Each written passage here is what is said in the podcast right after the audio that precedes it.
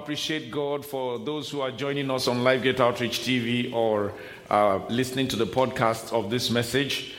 And um, I want to say, God will continue to reach you right where you are in the name of Jesus. We thank God for the privilege to be able to fellowship together across borders. And it is a very great privilege that God has given to us as a people of this generation. And the Lord will continue to help us to make good use of it all. In Jesus' name. We have started a series on sanctification by the gifts of the Spirit in the last few weeks.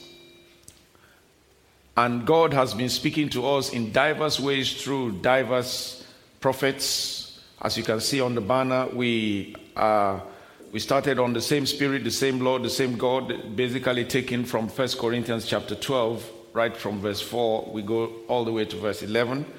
And then we looked at the gift, we started to look at the gifts of the Spirit in the wisdom and the Spirit, or that is the word of wisdom and the word of knowledge. We looked at the gift of faith a couple of weeks ago, and we looked at uh, about three weeks ago, and then a couple of weeks ago, we looked at the gifts of healings. And last week, Pastor Moses led us very powerfully on the gift of miracles. And we want to thank God that He's been helping us to just go through these things as led by the Spirit of God. It is His faithfulness that continues to help us, and may His name continually be glorified. We want to thank God because what He has been doing for us is taking us through a journey of His Word in a very systematic way. And I believe that everyone who has been following this series will know that what God is saying to us as a people is that we should learn how to develop ourselves in these giftings, and above all, how to also know how to benefit from them. We said every gift is given so that it can profit all. The gift is given to one, and it is for the profit of all. So when we re- when we know how to manifest the gift is good, but when we know how to receive and receive the manifestations of the gift, it profits us. The profiting is both ways. The one who gives it, the Bible says it is more blessed to give than to receive. So the one who manifests it gets the blessing uh, of the manifestor. But the one who also receives gets the profit. So we need to know how to work in both because, as I said severally, that when you operate in a gift that I don't particularly operate in, I receive from you that which the Lord is doing in and through you. And when I operate in mine, you receive from me that which the Lord is doing in and through me, and so on and so forth. So we need to have a full, comprehensive understanding of what God desires. The reason God wants to sanctify us totally. That is to bring us into holiness, to bring us into freedom, to bring us into this exclusivity with Him, to rescue us from the dominion of darkness and separate us from evil, is simply because that is what His Son, Jesus Christ, came to die for. The Bible says, For this purpose was the Son of God manifested that He might destroy the works of the evil one. So every time God looks down and he sees evil, particularly in the lives of those that have been sanctified, those that have been delivered from the dominion of darkness, he enforces their sanctification through the operation of the gifts either by giving them a word of wisdom, a word of knowledge, uh, as we look at today, a prophecy that would help them to be removed, or like we looked at a couple of weeks ago, healings, and last week, miracles that will help them to experience the supernatural intervention of God. He has been doing this even from the Old Testament. There was a man called Joshua, the high priest. He has already been saved. The Bible says, but when they appeared in front of God, he had a filthy garment on him. And the Lord himself came and said to Satan, The Lord rebuke you, Satan. Is this one not a brand that has been plucked out of the fire? And the Bible says the Lord tore. He said, Take off that filthy garment and take it off him. And they tore it. He sanctified Joshua the high priest because Joshua the high priest was already saved, was already delivered, was already rescued into the army of the Lord, but he was still in filthy garments. And God has not changed. He's still looking down today and working on his saints, as many who are carrying one burden or the other a physical illness, a, an emotional sickness, a spiritual setback. he is still willing to show himself strong on their behalf. But what he's doing today is walking through you and I by the manifestations of the several operations of the Holy Spirit through these giftings. We have been reading 1 Thessalonians chapter 5 verse 23 all through the series. The Bible says, "Now, let's read it together, it's on your screen. Now may the God of peace himself sanctify you completely, and may your whole spirit, soul, and body be preserved blameless at the coming of our Lord Jesus Christ." You all know that everything we are doing now will come to an end when the spirit when the uh, when Jesus appears again. We are waiting for that glorious appearing. But the Bible says he's coming for a church without a spot or wrinkle. So, what he's doing is he's cleansing the church consistently, recruiting more into the church, cleansing the church, and preparing us for that glorious day. And I believe God is going to be doing greater things in every one of our lives in Jesus' name. So, the spiritual gift of prophecy is listed among those gifts of the Holy Spirit that we know about in 1 Corinthians chapter 12. We have been reading from them, but we want to read specifically verse 10. Let's read together. We read it partially last week. Let's continue reading it this week. Go on.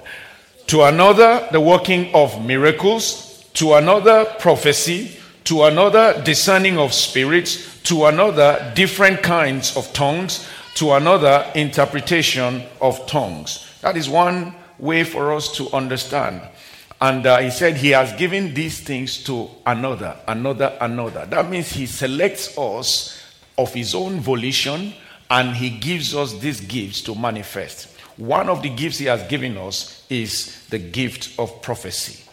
And the Bible says also in Romans chapter 12, verse 6, the Bible says, let's read that together also. Having then gifts differing according to the grace that is given to us, let us what? use them. If prophecy, let us prophesy to the proportion to our faith. If prophecy, let us prophesy in proportion to our faith. He said, when you have the gift, it is not for you to just be benefiting alone. It is for you to use so that others can profit. He said, if you have prophecy, use it. There is something called the differing, the differing, the gifts that are differing according to grace. The grace that we carry are differing, they are different. And God Himself is the one who defined the, who defines the grace that we carry. The Bible says, whatever those gifts are, whatever those graces are, let us use them. Let us use them and prophesy to the proportion of our faith, if it is prophecy. Hallelujah. And I want to encourage us in this regard because when we don't understand the importance of what we have, then we cannot maximize, we cannot maximize the uh, opportunities that God gives to us. When God gives you something, He's expecting to use it. He's expecting you to use it. Matthew chapter 25, the Bible says he gave one one talent, another one two talents, another one five talents. And at the end of the day, he asked all of them what they did with it. And we all know the story. The one who used his five talents got a good reward. The one who used his two talents got a good reward. But the one who buried his one did not get any reward. As a matter of fact, he got the one removed. And don't forget, everything that God has given has to be used. Everything God has given has to be used. If you don't use it, he takes it and he puts it on somebody else. He now took it from that man and gave it to the man who had five. Hallelujah. May God not take away that which He has given to us. In the name of Jesus. So, the Greek translation of the word prophecy or prophesying really just basically refers to actions that have to do with speaking, that has to do with declaration, that has to do with making known the intentions of God. So, whether it is speaking, declaring, or making known the intentions of God, they all refer to prophecy. God always has an intention for mankind. The Bible makes us to understand. He said, For I know the thoughts that I think towards you. They are of good and not of evil, to give you a future and a hope. So, prophecy is one of God's tools to help you to get to tap into those intentions of God. He has a good intention for your life. I say he has a good intention for your life.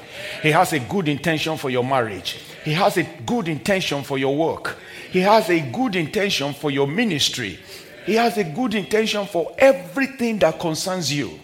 But because your way of thinking and his way of thinking are poles apart, he uses prophecy for you to get to understand his own way of thinking. And we as a people must value the gift that is in God through God's people in the place of prophecy. Prophecy is the gift of prophecy is not only about what is called foretelling, which has to do with predicting the future. That is one element of it, but that's not the only thing. Prophecy is much more about forthtelling, to tell forth, to speak. It can be something about some what is to happen right now, which has nothing to do with the future. The word of God can come and say, This is the word of the Lord. I desire to do this right now. I desire, and then he can work with other gifts. I desire to manifest in healings. I desire to send breakthroughs. I desire to do a new thing, comfort the weary soul, whatever it is. And as he expresses that in that place, it takes place right there and then. And then there are prophetic insights into what is to happen in the future. We have been living in the great times of prophecies ever since time immemorial. God has been speaking intentions through diverse prophets in the Old Testament. In the Old Testament, kings had to depend on two key offices. Kings who were kings to the children of God had to depend on two key offices. Somebody say the office of the priest and the office of a prophet. Now, some kings, like King David, could operate in the three very easily, but they also still had physical priests and prophets like Samuel who walked alongside with them. But we all know that as important as the office of a priest is, if the in the in the Old Testament, if the prophet was not there to support the priest to foretell and to foretell the things that God is desiring per time, the worship of the people will be curtailed and limited because the priest is designed predominantly to just perform the ritual of leading the people to God momentarily and as often as is possible and to allow people to have access to the throne room of God. So the prophetic office has been very important. And this is why, even though apostles did not exist in the Old Testament, when God brought about the apostles, almost every apostle in the New Testament operated some kind of a prophetic calling in their lives. Because it is very important. And then we in the New Testament are royal priesthood and we are of also uh, the prophetic uh, extract because the Bible says we are a chosen generation, we are a holy nation, and a peculiar people. So we have the opportunity to operate in these diverse gifts and diverse ministries so that the word of God can continue to be established. Many people also misconstrue the fact that the office of the prophet, that is the ministry of the prophet, you know, the fivefold ministry, the apostle, the prophet, the pastor, the evangelist, the pastors, and teachers these are all ministry gifts. And everyone who is called to be a prophet predominantly is called to prophesy.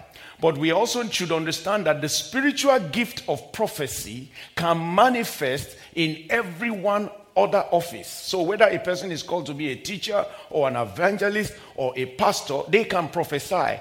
Prophesying and the giving of prophecy is not restricted to the office of the prophet.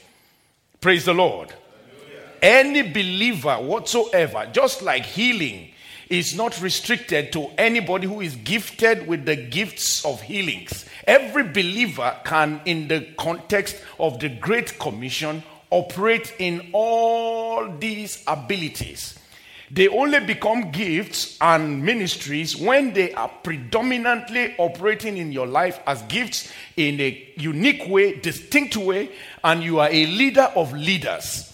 When you are a prophet of prophets and you can teach prophets and raise prophets and have sons of prophets, then you are more or less operating in the prophetic office. Praise the Lord. So I want to clarify these things because many times people say, I cannot prophesy because I don't think I'm called to be a prophet. And that is wrong. That is very wrong. What qualifies you to be to prophesy, rather, what qualifies you to prophesy is being gifted by the Holy Spirit, whoever you are, Whether you don't even operate in the so called fivefold ministry and you operate more in administration and helps. How many of you know that there are many other ministries apart from the fivefold? There are so many others. There are administration, there are helps, there are giving, philanthropy. Those are also ministry gifts. We don't talk about them as much because those five are more about the church, as in the spiritual establishment and the running of the church. But we must understand that whatever the gift, whatever the office you operate as a ministry, at some other time we will look at ministry gifts separately so that we can understand how they all fit together and how God expects us to use the gifts. But the gift of prophecy itself is the first of what we call the inspirational gifts. We have talked about this before. The other two are the gifts of diverse tongue and the gift of interpretation of tongues. And we'll be looking at those in the subsequent series. But I just want to quickly say in order to operate in the gift of prophecies, as we are talking about it this morning, the believer needs to be a disciplined and a separated person. You need to be somebody who is spiritual because the Bible says God is spirit, and they that must worship him must do what? Worship him in spirit and in truth. It applies also to our being able to operate the gifts of the spirit. God wants us to be a spiritual people. We read, for those of you who are listening to this on um, uh, podcasts or Live Gate Outreach TV, we read from 2 Peter chapter 1, and we read from verse 12 to 21. But I want to quickly take us back to verse 16. And before I read these verses of scripture, I want to give a context to it. You see, when Peter was writing this, he was talking about an experience they had. When you have time, write down Matthew chapter 17 from verse 1 to 13. There was an encounter they had with the Lord Jesus. This is Peter, James, and John. When Jesus took them to the mountain, what we now call the mountain of transfiguration. The Bible says when they got there, suddenly a cloud enveloped them and uh, before the, when the cloud, be, well, as they were up there and the cloud enveloped them, that's the presence of God. The Bible says, suddenly they saw next to Jesus Christ Moses and Elijah. And you know, Peter, in his very typical fashion, was so thrilled by it. He said, Let us stay here forever. We're going to build three tabernacles one for you, Lord Jesus, one for you, Moses, and one for you, Elijah. And forgot about himself. Praise the Lord. But that is Peter for you. He was a very zealous man. When Jesus saw him the first time and he caught a lot of fish, instead of him to say, Jesus Christ, thank you so much, I love you, he said, Depart from me, because I'm a man of iniquity. And Jesus just loved that man because of his zeal. But then Peter saw that and he was, he was so sure. The Bible says that the voice came from heaven in that encounter that they had on that mountain. I'm going somewhere with this so that you can understand this context. Go back to verse 16. The Bible says that, and as they heard from the voice, he said that this is my beloved son in whom I am well pleased. And he said, Hear him. Matthew's account says, Hear him. Hallelujah. So when Peter was devising this thing and telling them about how they were being engraced to prophesy, he gave the context of their personal encounters with God. Anybody who will operate in the gift of prophecy must be somebody that knows how to have personal encounters with God because you must hear God to speak God. I say you must hear God to speak God. If you don't hear God, you will speak something, but it is not God. So you must be a person. So Paul now, uh, Peter now began to say this. Now let's read it together. Verse 16. For we did not follow cunningly devised fables when we made to you known to you the power and the coming of our Lord Jesus Christ, but we are what? Eyewitnesses of his majesty. We saw it. We encountered it. We touched it. That is why we can say to you, these are not cunningly devised fables. Oh, we have a world today that is listening to cunningly devised fables. People lying in the name of the Lord People speaking of the flesh from the flesh in the name of the Lord. And God is saying, Look, we are not a fable. That is why I always say Jesus did not speak fables, he spoke parables. Every story he told, even though they were not true realities as such, they were stories that were made up so that we can understand, and they had a potential to be real. The, the prodigal son, the sower, and things like that. They were not fables. Fables are lies fabricated by the enemy to confuse a world. The Bible says when he speaks a lie, he speaks in his native language. John chapter 8, verse 44. He said he, they, they, those people were of their father, the devil, who always is a liar and the father of lies. Peter said, We did not follow, we did not follow that pattern. And so, you as a person must not be lured into following that pattern of devising cunningly devised fables so that you don't fall short of the standard that God expects. Let's go to verse 17. The Bible says in verse 17, let's read together. For he received from God the Father honor and glory when such a voice came to him from the excellent glory. What? This is my beloved Son in whom I am well pleased. Verse 18. Verse 18. And we heard this voice which came from heaven when we were with him on the holy mountain. Remember, I told you go and read Matthew 17 so that you remember that and you can refresh yourself about that encounter very well. He said, We heard the voice. Every prophet or everyone prophesying, rather, must hear the voice of God before they speak. If you don't hear the voice, don't speak. You see, we are living in a, in a generation that is trying to manufacture things. We are trying to manufacture spirituality without paying the price for spirituality.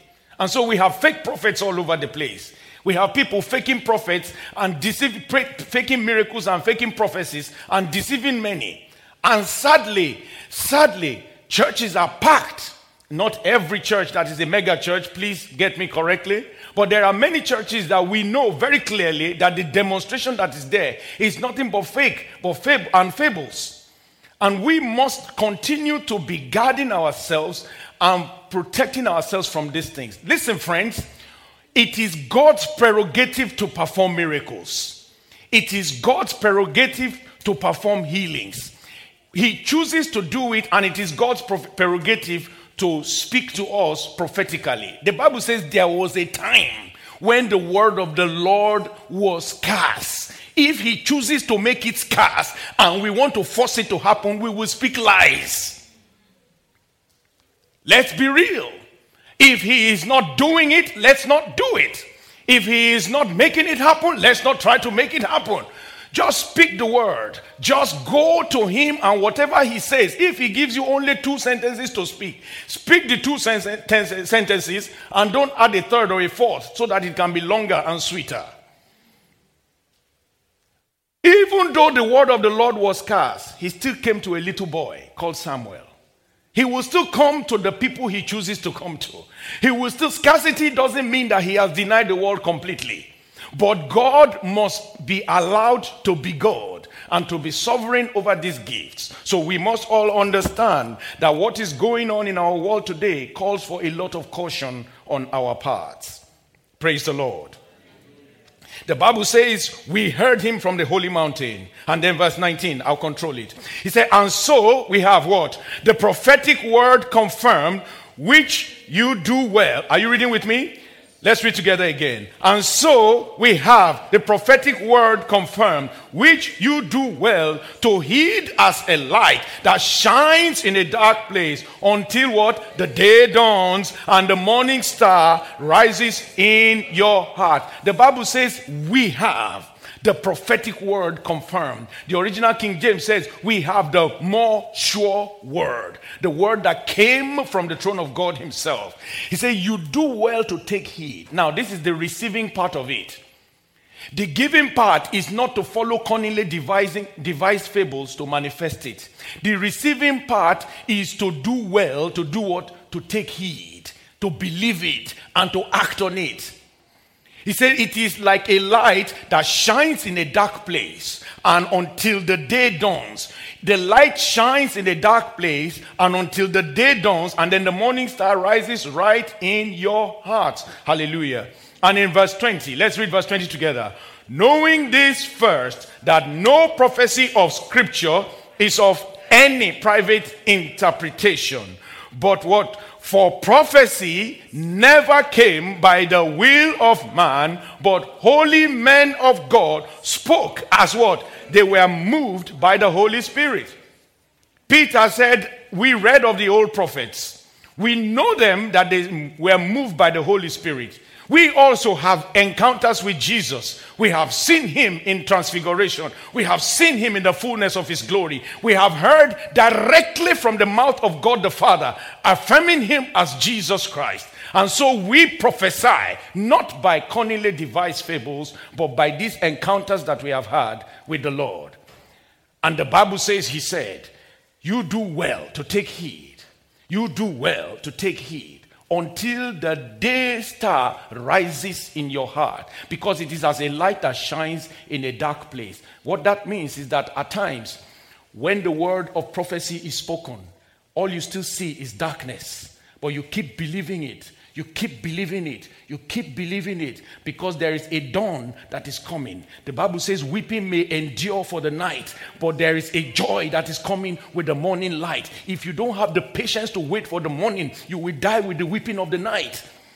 You, have, you need to develop patience to take the prophetic word and keep running with it. It can be one year, it can be two years, it can be one minute, it can be 10 years. It doesn't matter. But as long as you know that this is the word that has come from God, you keep running with it, you keep running with it. And then suddenly the day star will arise in your heart and the light will begin to shine and it will be a brand new day for you. And joy will come with your morning light in the name of Jesus. Let us press into higher things.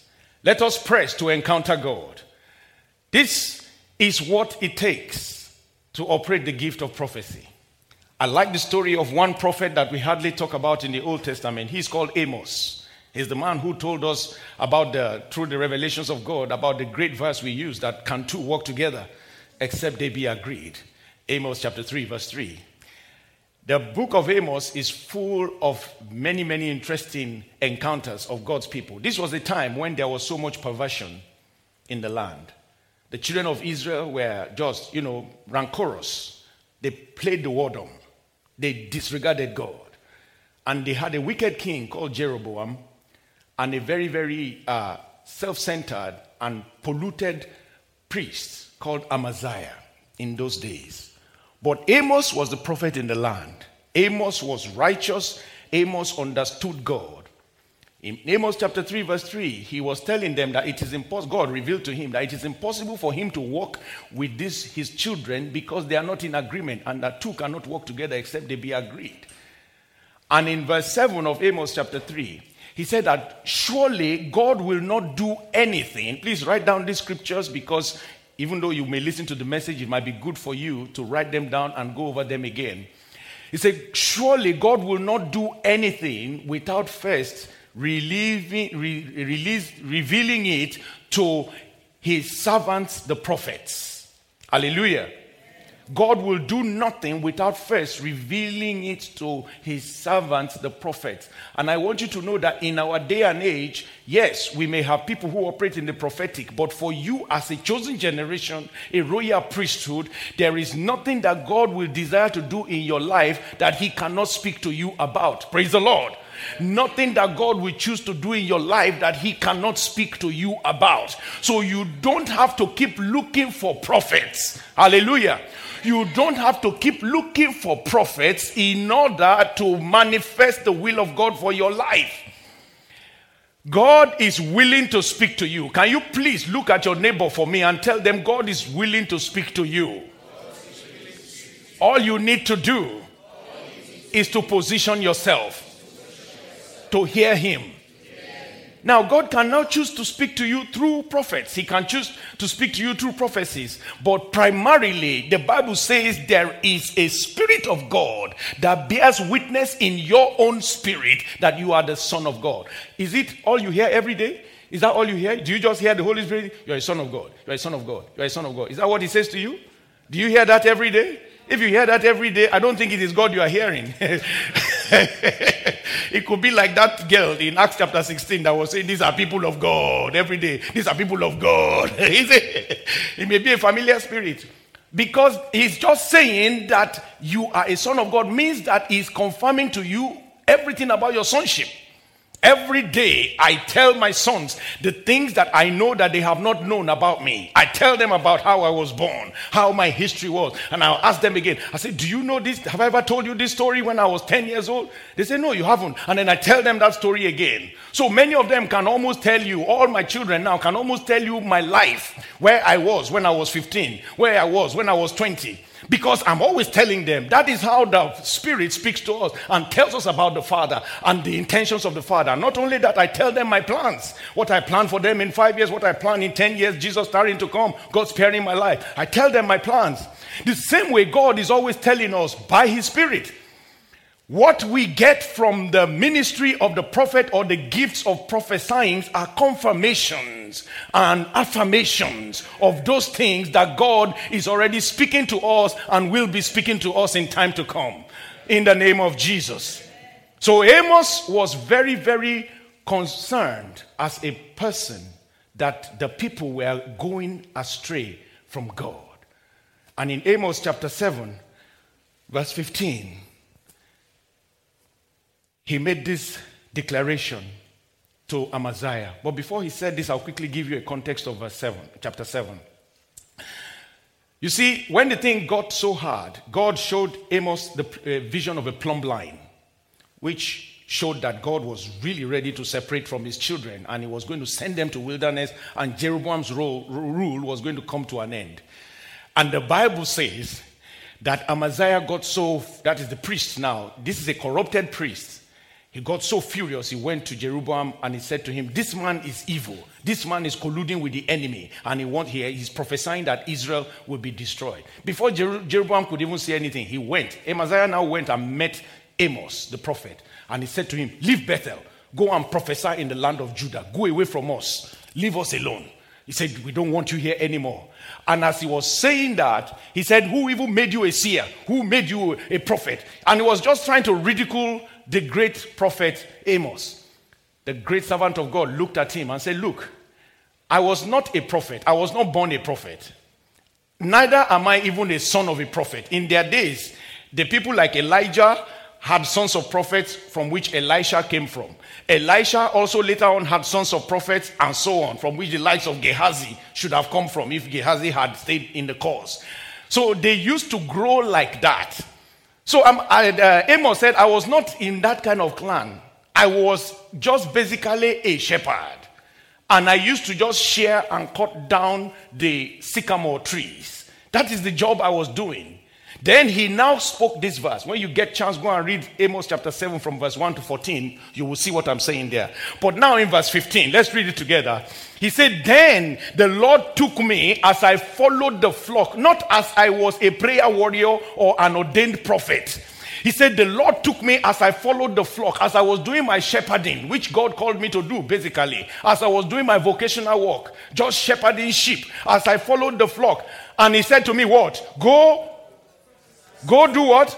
Prophesy to my people Israel.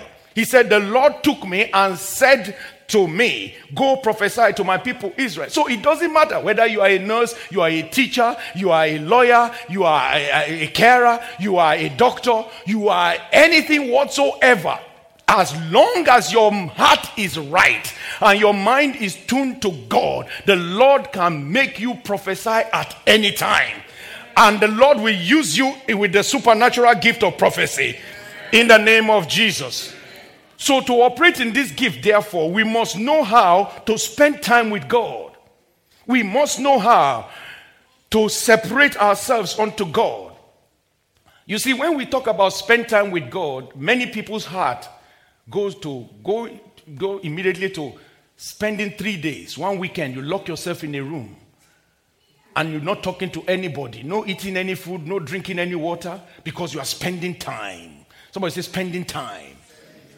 Because you are spending time with God. Now, believe me, that is good and beautiful if it is done right. There's nothing wrong with it. But I want you to relate with this man called Amos, who was just shepherding flock, and suddenly God comes to him and says, Go prophesy. Do you know what that means?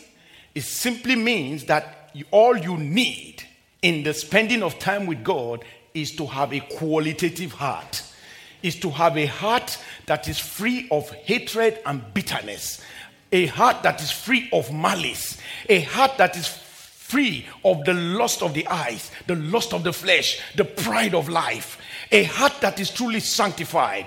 When you keep your heart clean, God will speak to you regularly. When you keep your heart pure, God will open to you his treasures regularly. The only thing God needs from you is a broken and a contrite spirit. The only thing God needs to use you in this office of a prophet and to prophesy is to have a heart that is clean. Now, don't get me wrong. If God gives you the luxury of spending more time physically, do it.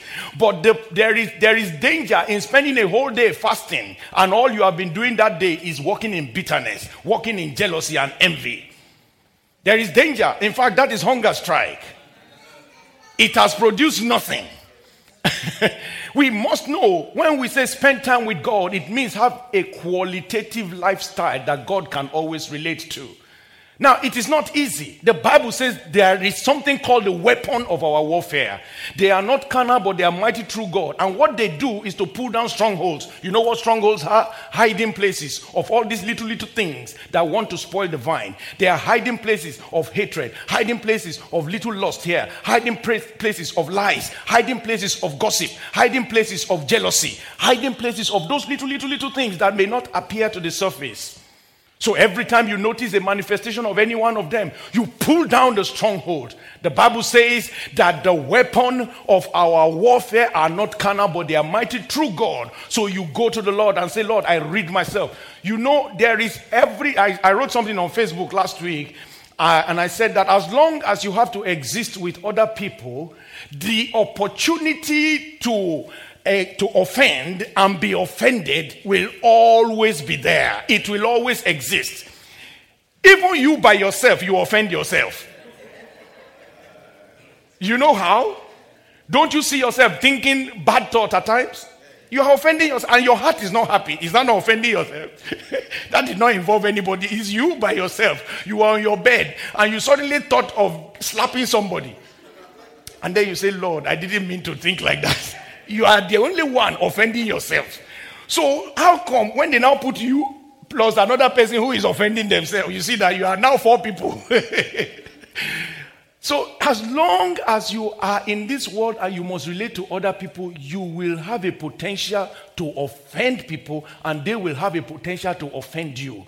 You must put on the forgiveness gear always asking for forgiveness as soon as somebody say you wrong me don't say what did i do just say i'm sorry don't waste time saying, What did I do? Because what you did may not make sense to you, but they say it offended them. Just say, I'm sorry. I mean it. Say, I'm sorry. I did not mean to offend you, but if that offended you, I am sorry. As long as you are willing to ask for forgiveness and they are willing to forgive, and you are also willing to forgive them if they offended you, you keep your heart clean. A lot of believers are going about today offended. They leave a church offended, go to another church, they are received with open arms. People there don't know that they have come with a bag of offense. So the next person that looks like is trying to do whatever they said offended them before, they start the same trouble again. And now it is a multiplied effect. So many women today are not appreciating their husbands because they are living with offense from a hurt from a previous marriage or a previous husband. So many men today are very mean to their wives because they are living with an offense from their father who was abusive to their mothers and they were offended with their father and all kinds of junk. You have to deal with offense and keep your heart clean. The devil knows that the biggest tool in the hand of God is the heart of man. That's why the Bible says the heart of man is deceitful above all things. Who can know it? Who can know it? So you must keep checking your heart and purging your heart of all offense. When you allow yourself to be separated from the things that are seeking to pollute you, and you meditate on those things that are good report, those things that are just, those things that are noble, those things that are good. You know what? Think about heaven every day. It's a good thing. It's not that you want to die. Don't be afraid. If you are thinking about heaven and you think that means that you want to die, then you are losing out. Keep thinking about heaven. Every day you wake up, read John chapter 14 and say, Oh, I go to prepare a place for you. Say, Lord Jesus, I thank you. I like my mansion. I can see it now. It's so beautiful. Look at all the golden gates that could lead to my mansion. Hallelujah. Enjoy yourself thinking about heaven. You know what that does for you? When you see things of this art that are trying to pollute you and stop you from getting there, you easily let go. I've made up my mind by the special grace and mercies of God. Yes, you can clap if you want to clap. Anytime you want to clap, clap. It is to the glory of God. Amen. When you live like that, people come with things to want to. You know, it takes two people to fight, it takes two people to argue. Have you ever seen somebody arguing by themselves? They come and tell you, Your hair is brown. This is my hair now. Somebody comes to me and I say, Your, I didn't say that has happened, but I'm just giving you an illustration. He said, Pastor David, your hair is brown. Say, okay, thank you very much. you know that ends the argument. But if I say, what do you mean? It is black. Ah, I've started something that's not.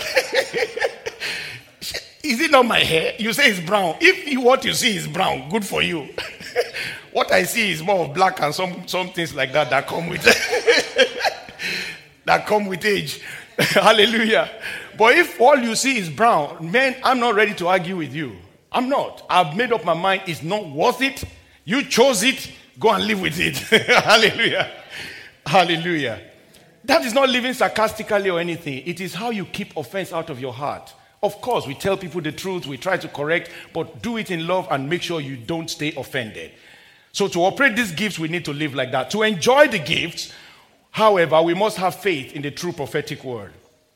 First Timothy chapter 1, verse 18. He said, This charge I commit to you, son Timothy, according to the prophecies previously made concerning you, that by them you may do what? Wage the good warfare. When you hear the prophetic, you need to use it to wage war.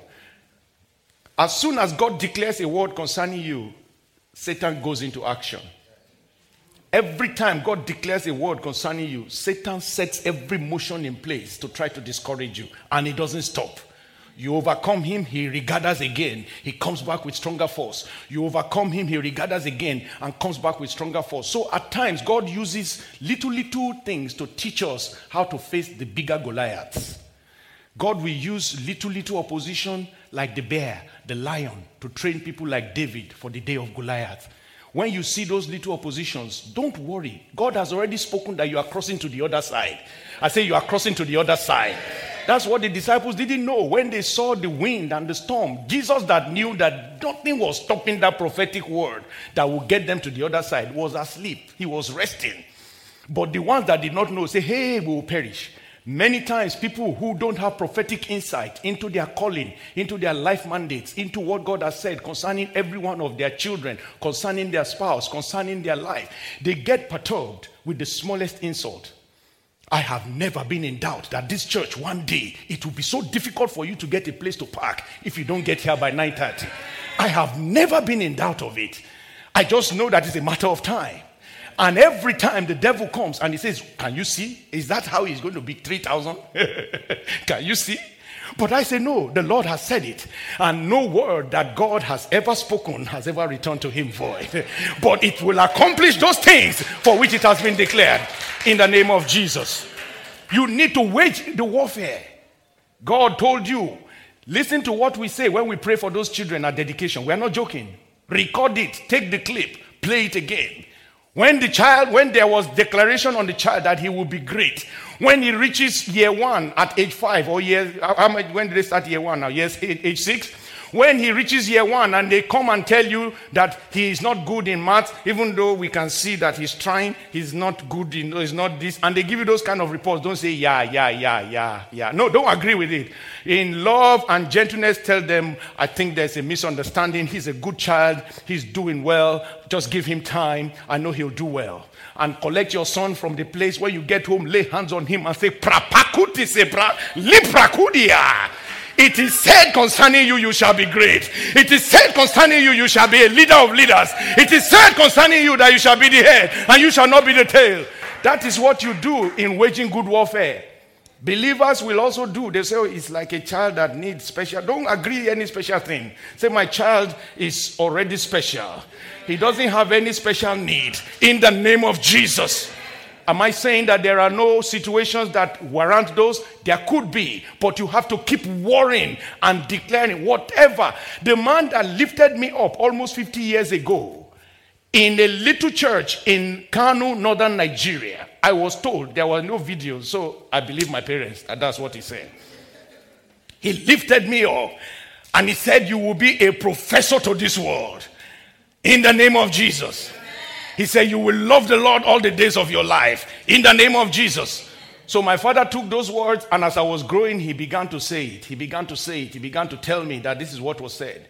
Today, by the special grace of God, I don't carry the designation professor yet, but I fly the world doing academic stuff, doing professional stuff, doing ministry stuff. Next week, by God's grace, I'll be in Hong Kong again. Hallelujah. Just doing the professor stuff that somebody said over me 50 years ago. But when I graduated 30 years ago, it was as if it would never happen.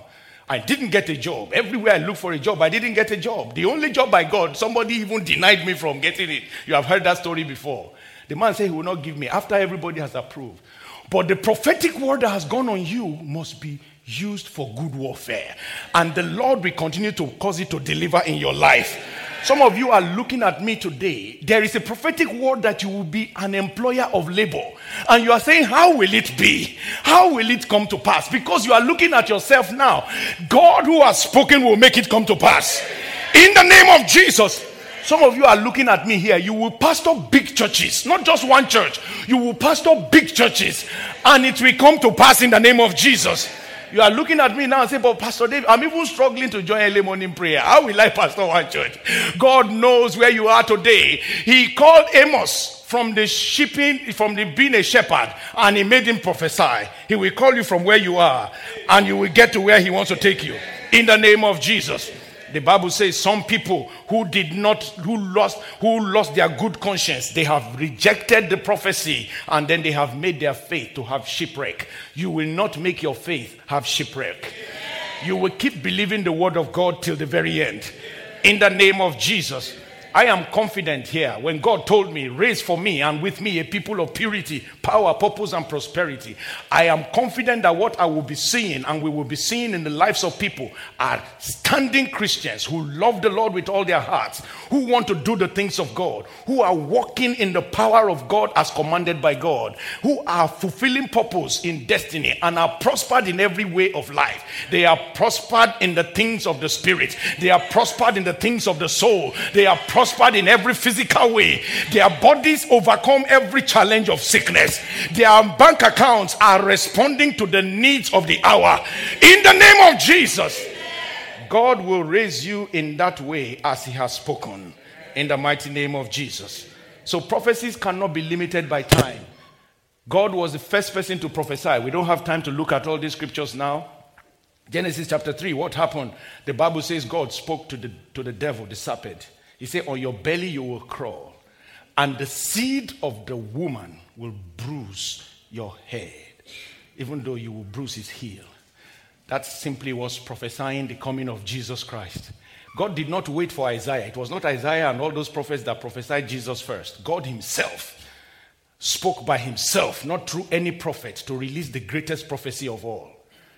And today we are living, billions of us are living because of that one prophecy we are living as children of God. Truly, the Son of God manifested, and the works of the devil have been destroyed.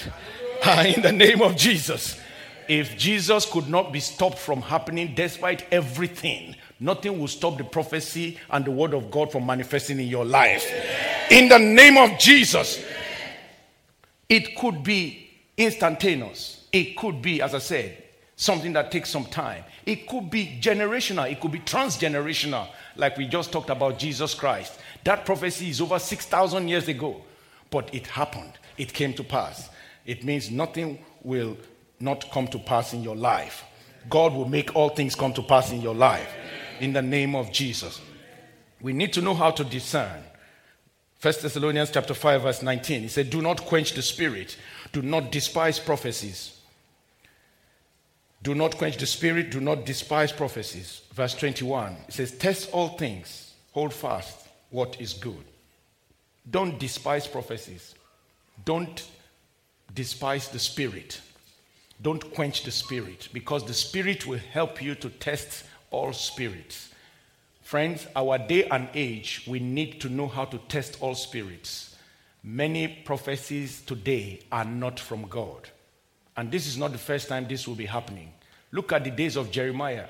Jeremiah was another man that God used so much. Jeremiah chapter 1, verse 5, he said, Before you were formed in the womb, I knew thee and, and called you a prophet and ordained you to the nations.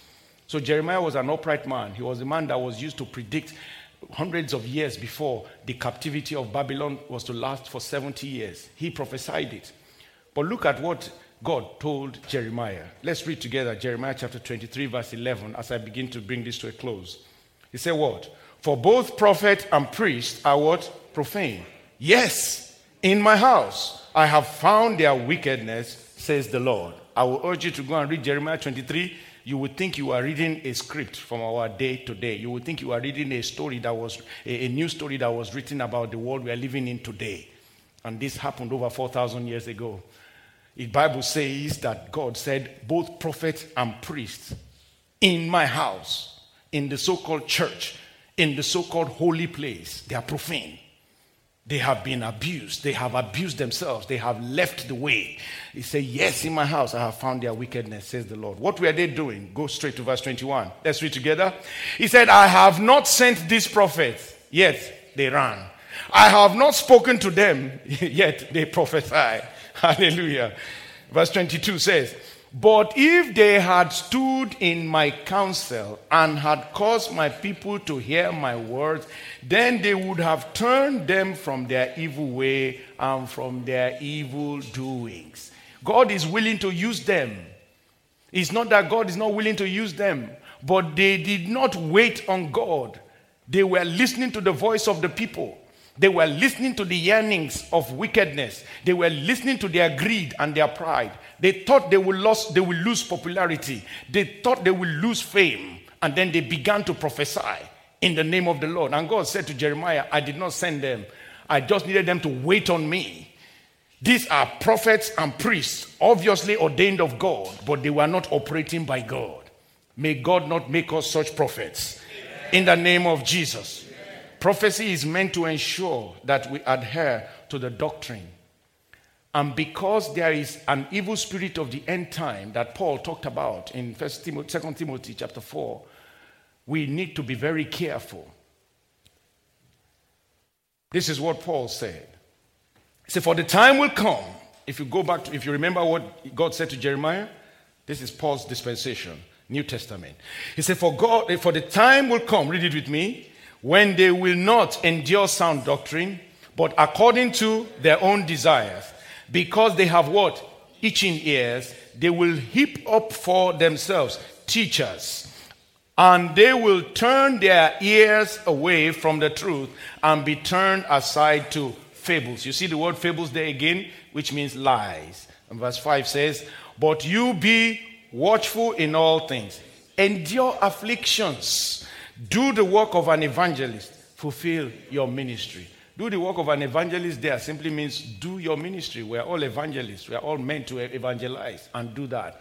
But even in the specific ministry call of an evangelist as well, which Timothy was. But the reality there is that the time is here. People don't want to endure sound doctrine. I used to say to my wife jokingly, after God told me, raise for me a people of purity, power, purpose, and prosperity, and He began to give me the pattern of the message, I said to him, I said, Lord, you are the only one that will grow a church that will be preaching the kind of messages you say I should go and preach. Because people don't want to hear those things anymore. People don't want to hear. If you don't stand in front of people and say you buy house, you buy car, every week you will buy house, you buy car, you will travel. In my home country, you will get visa. That is the only thing now. You get visa, you get visa. I'm anointed to give you. They do night meetings to prophesy for people to get visa. Visa. I can't believe it. And they spend heavy money, buy venues, rent venues, and say, you know, come and collect visa. because it is itching ears, itching ears, greediness. People like greed. Somebody to tell them you will make it tomorrow. And I know you can make it tomorrow, but when it's coming from a position of greed, that is very bad. That is manipulative and serving the egos of men. We must desist from those things. We must know how to endure sound doctrine. There is something about God and timing. If you walk in it, it is the sweetest of life. The reason I sleep, yes, clap, clap, clap, clap to the Lord. Hallelujah. If you walk and operate by the timings of God, you will always sleep and wake up at the right time. You will not have any need to be afraid or worried because you are walking to the agenda of God. My God will continue to confirm His word in your life in the mighty name of Jesus. Because you are willing to endure sound doctrine, God will give you the result of sound doctrine. In the name of Jesus, rise to your feet and let us begin to appreciate.